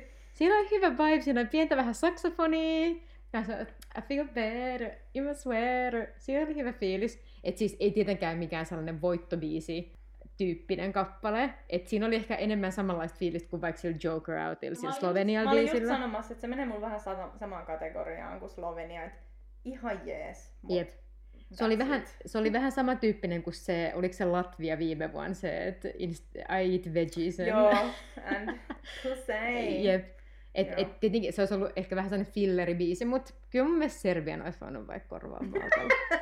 mutta that's just my opinion. Serbia on niin semmonen, että niiden kuuluu olla finaalissa. It would be weird, jos Serbia ei olisi finaalissa. Mä en muista, milloin viimeksi Serbia olisi jäänyt Jep. viisufinaalin ulkopuolelle. Totta, totta. Mutta okei, meidän pitää wrap up this monstrosity of a jakso. Tästä varmaan tulee kaksi tuntia pitkä, mutta we're gonna apologize taas ensi jaksossa. Et me sanottiin, että pidetään nämä tunnissa ja sitten näistä tulikin kolme Niin. tuntia. Sori siitä, keksin luvut omasta päästäni. Öm, loppuun, kenelle annat tänään 12 point? Siis mä mietin tätä, jopa mietin tätä tällä kertaa. Ja siis mä annan 12 point Suomen kansalle. Mun mielestä oli upeeta, Yeah, että me oltiin niin innoissaan siitä, että Kääri oli keksinyt vihreän värin. Et tota, se oli mun tosi hieno homma ja mä lakkasin tota, mun kynnet ja mun puolison kynnet ja mun siskon ja siskon tytön ja äidin kynnet sinä iltana. Et, et tota, se oli vaan ihanaa, että me oltiin kaikki, ja, sit, ja vielä tosi niin kuin laajalti, että ei vaan Euroviisufanit, vaan siis ihan niin kuin organisaatiotasolle, että jotkut organisaatiot vaihtoi niiden logoi vihreiksi ja Joo. kaikkea tällaista. Et musta se oli vaan niin ihanaa, että me oltiin innoissaan jostain sellaisesta vähän tyhmästä jutusta. Ja sellaista pitäisi olla Mutta ei se enemmän. ole tyhmää. Musta meidän pitää lopettaa tämä diskurssi, että it's not stupid, it's amazing. Niin, joo, joo, siis, mutta just se, että se on amazing, eikä että me ei otettu sitä niinku vakavasti. Että tavallaan, että et, otettiin vähän niin kuin, vähän niin kuin, että se vei meidät mukanaan, se fiilis. Mm. Ja just se, että ja kaikki jutut, mistä nyt on innoissaan, niin eihän ne ole, Niin, missään et- ei ole mitään järkeä. se, Että, niin kuin, että haipattiin tuommoista asiaa, joka tavallaan niin kuin, ei vaikuta silleen meidän arkeen. Että jos Suomi nyt olisikin voittanut viisut, niin meidän elämät olisi jatkunut ihan tavallisen Niin, eteenpäin. niin. Mutta että haippaannutaan sit silti. Ja we Jep. need those things in our lives, koska elämä ei ole niin vakavaa. Jep, ja just, just toi, toi on se, mitä mä tarkoitan. Että just se, että, että tavallaan innostutaan jostain, mikä on niin vakavaa ja mennään sen fiiliksen mukana. Jep. Että sellaista pitäisi olla enemmän. Jep. Mä... Entäs sulla? mä annan Duusipuan Benny Anderssonille. Ee. Abban granddadille, koska se, siis ettiköhän se jostain TikTokista tai jostain internetin syövereistä se pätkä, kun siltä kysytään, että no tuutteko Euroviisuihin ensi vuonna, ja se sanoo vaan heti vaan, että ei helvetissä tulla. Se on musta jotenkin niin apologetic, että dude, mä oon 75 V, että en mä jaksa enää, että niinku, leave us alone. Jotenkin, Jep, that's jep. the attitude I wanna have in life. We stand a boundary setting queen, okay? Yes. Go Benny. Go Benni ja go Suomen kansa. Tämä oli tässä. sen Viisupodin kakkosjakso. Stay tuned kolmannelle jaksolle, semmonenkin jossain tulee. Meillä on ainakin nyt ollut hyvä drive näiden tekemisessä ja Joo. Euroviisuista puhuminen on aina, aina kivaa. Seuratkaa meitä kanssa Instassa, laittakaa meille viestiä, kommentoikaa meidän kuvia, ihan mitä vaan meitä kiinnostaa kuulla, mitä mieltä te ootte. Lähettäkää meille sähköpostia. Kyllä, in the old fashioned way. Meitä kiinnostaa kuulla, että mitä mieltä te ootte ja mistä te haluaisitte kuulla lisää. Meillä on siis tosi paljon kaikenlaisia ideoita, mutta tota, joo, Me kiva halutaan kuulla. kuulla myös, mitkä oli teidän lempparit ja inhokit ja overrated biisit tänä vuonna. Joo, ja mitä mieltä te ootte raadista, salaliittoteorioista. Dropatkaa meille Kaikesta. kaikki hotit tota, salaliittoteoriat. We Kyllä. love to indulge in them. Yes. Mutta ei muuta kuin, että thank you Europe ja ensi kertaa. Good night.